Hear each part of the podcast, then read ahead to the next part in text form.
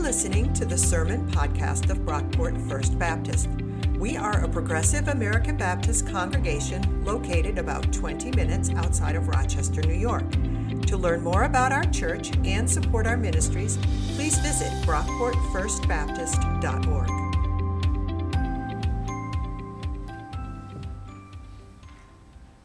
Today I'll be reading Deuteronomy 26, verses 1 through 11. When you have come into the land that the Lord your God is giving you as an inheritance to possess, and you possess it and settle in it, you shall take some of the first of all the fruit of the ground which you harvest from the land that the Lord your God is giving you. And you shall put it in a basket and go to the place the Lord your God will choose as a dwelling for his name. You shall go to the priest who is in the office at the time and say to him, Today I declare to the Lord your God that I have come into the land that the Lord swore to your, our ancestors to give us.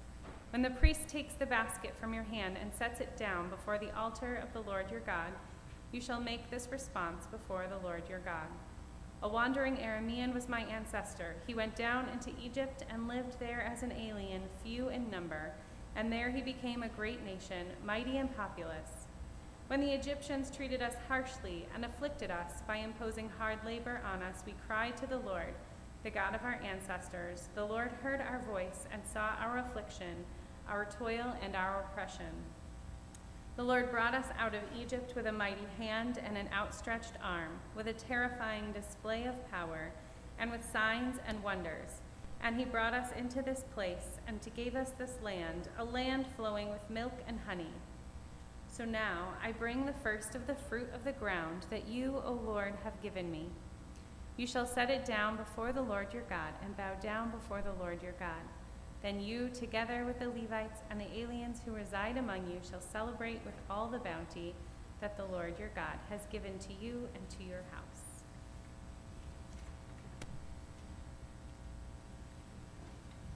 Good morning. It's, let me fill you in on what Everybody was surprised to see me today when I showed up. Where you been? Well, I was the interim pastor at Morton Baptist Church for 25 months. Uh, it, it was fun. It was nice. Uh, then towards the end, you wanted to end, and they have called a pastor, and they seem to be happy with the new pastor. So I'm happy that they're happy. So uh, that's what's. And I have been worshiping you folks. I usually have just a bathrobe on I have been worshiping. And the other good news is that Lori and I are uh, now grandparents. That's like the best thing in the world is to be. Her name is Charlotte May. Uh, she was born in January. Uh, but they call her Charlie. Uh, she's got she's a force to be reckoned with already. She's she's wonderful. So and I also thought maybe I would preach out of the book of Romans, but I think you've had, I think uh, Dan pretty much covered that today. So, uh, all right, uh, let's begin. I come from the land of the pilgrims, okay? Massachusetts, the symbol, the word pilgrim, is used quite often. There's pilgrim, the pilgrim restaurant, the pilgrim diner, pilgrim dry cleaners, believe it or not. Of course, the real story of the Pilgrims and Plymouth, we can uh, show 1620, uh, is a little different. There's a lot of myth and a few facts. Actually, before the Pilgrims landed in 1620, the native population had already been decimated by plague, so those first settlers would see very few uh, natives. And they actually began by stealing somebody's corn, and eventually the whole thing became King Philip's War. Uh, my sister actually lives in Plymouth, and every year there is a pageant and a protest, and, and every year they do that in Plymouth. And speaking of Thanksgiving, for me, Thanksgiving was a great day. My high school days, it was all about the big Quincy, North Quincy High football.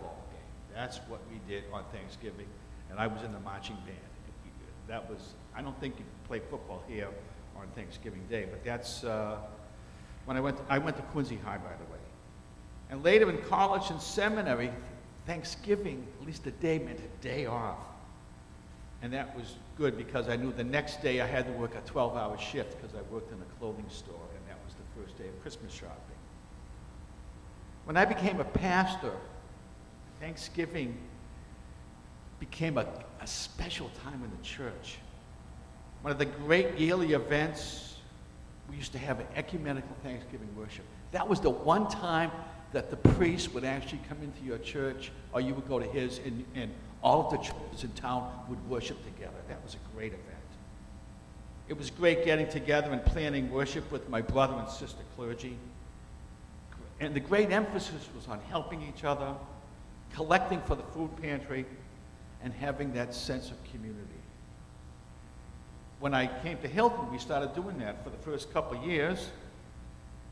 And then we noticed we had as many clergy as we had people in the pews. And we just said, let's not do it next year and see if anybody notices. And guess what? Nobody noticed. It wasn't on anybody's radar. But that's not actually bad because I think uh, when you talk about ecumenism these days, the emphasis is not on worship, but the emphasis on things you do like we do like the clothing ministry or the meals. That's, uh, that's the real ecumenism. But Jesus was pretty clear as well in his teaching that having plenty, having resources, be it wealth or full barns of grain, all of that can get in the way with our relationship with God. That's why we read, read from Deuteronomy today. We might remember what Jesus said about if you, if you have a lot of money, it's harder for a camel to uh, pass through the eye of a needle than for a wealthy to inherit the kingdom of God.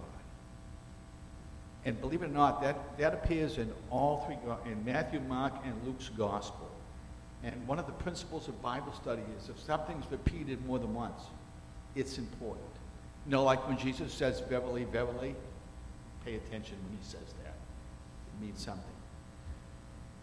The words we read of Moses remind us that even as God's people were on the verge of getting to the promised land, where the likelihood of life would get better, they had to understand that in the relationship, in, the, in light of their relationship with God.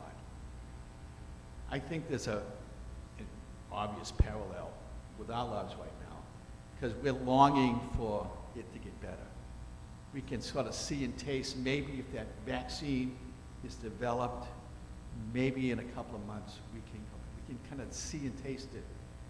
And we hope what we see and taste is true. Now, understanding all the making of God's people, the wilderness wandering, the giving of the law, is not always simple. Since uh, we read from Deuteronomy, but the first five books of the Old Testament, of the Pentateuch, are part of different streams of traditions, and most scholars think that most of this stuff wasn't written down until the Babylonian captivity when, when the Jews were kind of forced and taken to Babylon, and then they were grouped together as a people, and they kind of rediscovered who they were. And also the Hebrew people, much like among pilgrims in America, were not always kind and just to those they encountered. Nevertheless, the law, that's all five books of the Old Testament, have the potential for people keeping people just and having a just and godly society. We're reminded that we talk about a godly and just society, if you, one time I was coming back from Batavia where I was preaching, and I decided to obey the speed law. I set my thing right at whatever it was, 60.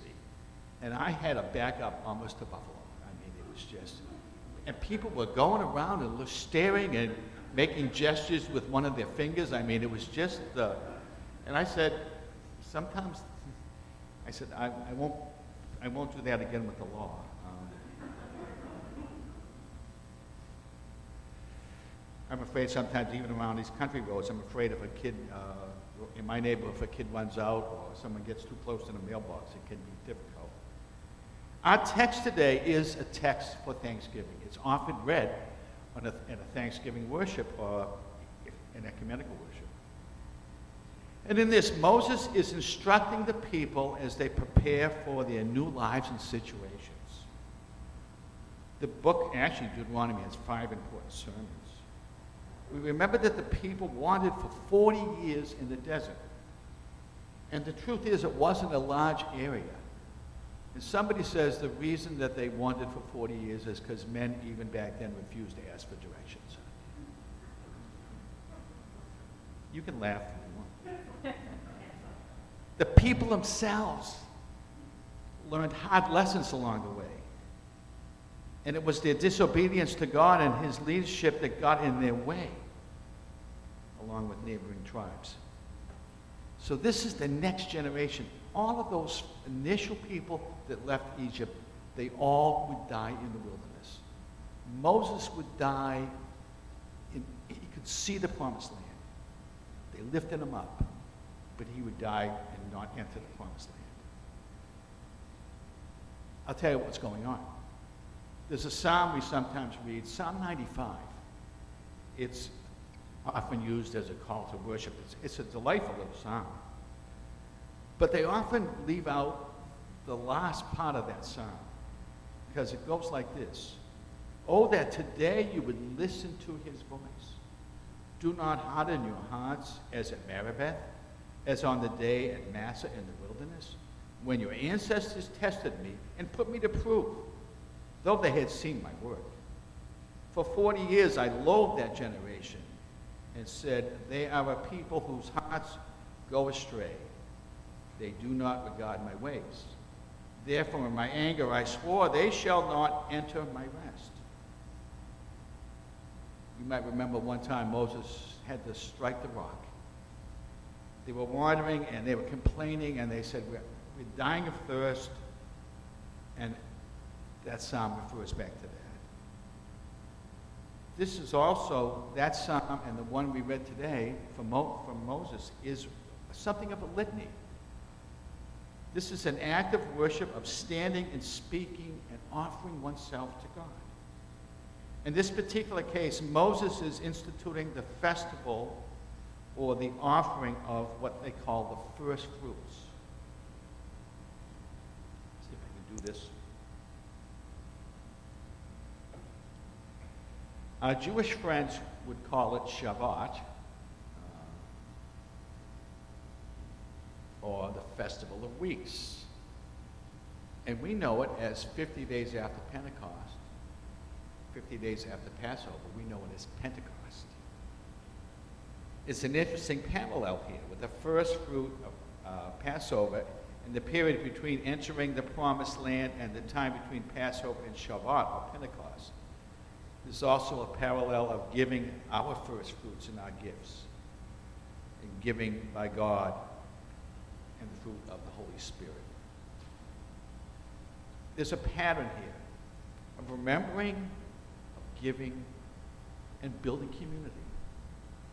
When God blesses you with the fruit of the land, remember it's always, remember it first and, and always that it's God's blessing. Later on in the passage, Moses gives the words that they are supposed to recite when they bring their first fruit offering to the priest. A wandering Aramaean was my ancestors.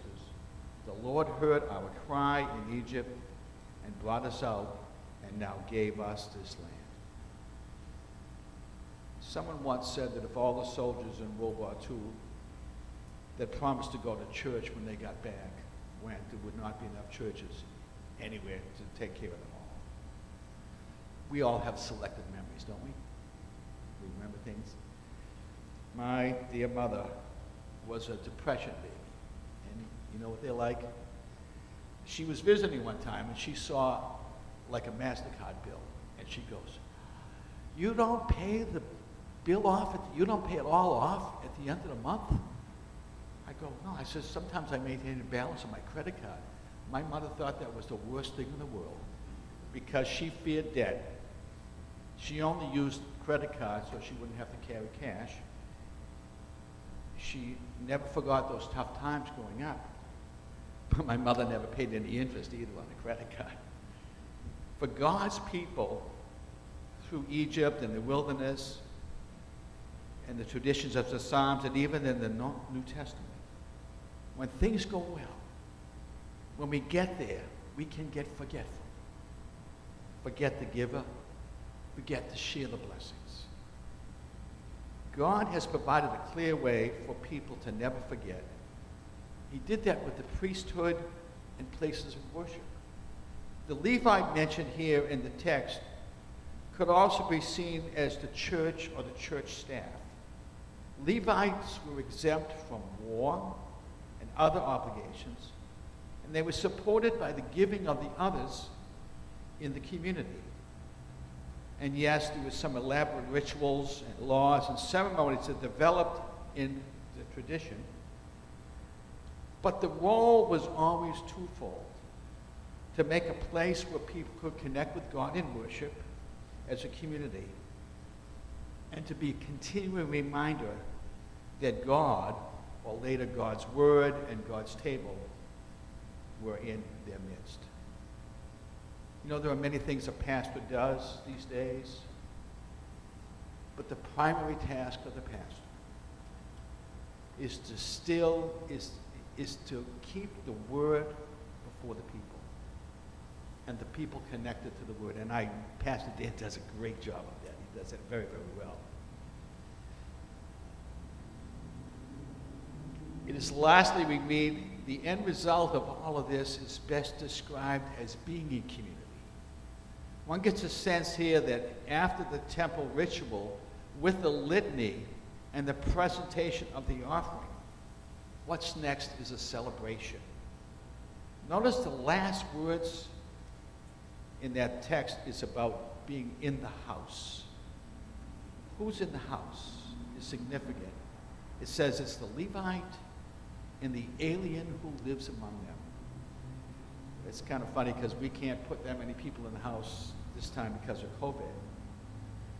But that surely brings to mind the first Thanksgiving in our nation. It also reminds us that we always don't live up to our ideals. Our own leaders and evangelical white Christians seem to have forgotten the alien part of our faith and tradition, remembering that we too once were aliens. Actually, being the idea of being an alien or a stranger is not a bad idea when you see what's going on around us. It sh- we should feel strange sometimes when we know in our gut, when we know in our heart, we know what our faith tells us, and you see what's going on. It's interesting, somebody was telling me today that one of the pastors just resigned to become a, a social worker uh, from the Presbyterian Church. And I read a couple of things online today. Several pastors have said they've given up being pastors because the people they preach to don't want to change, don't want to make a difference, don't want to work for justice. And they get frustrated. They say, I want to do something else that might make a difference in the world. So we may not be able to invite a stranger in this week, but I noticed that in Rochester, three, there's three or four sites of Thanksgiving dinner on Tuesday, Wednesday, and Thursday. But we do need our rituals. Our Thanksgiving is our celebration, not because we always get it right, but because we don't. We're reminded that life for us is good, but it might not be for someone else. We know there might be an empty chair at the table, and yet room to bring one who needs to be welcomed.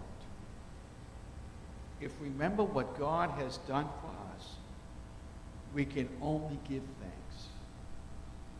And we can only celebrate as a people. Amen. Thanks for listening. If you enjoyed what you heard, please be sure to rate, review, and subscribe to this podcast on iTunes. You can connect with us on Facebook at Brockport First Baptist, on Twitter at BrockportFB, and on our website, brockportfirstbaptist.org. Our theme music was composed by Scott Holmes. This has been a production of Brockport First Baptist.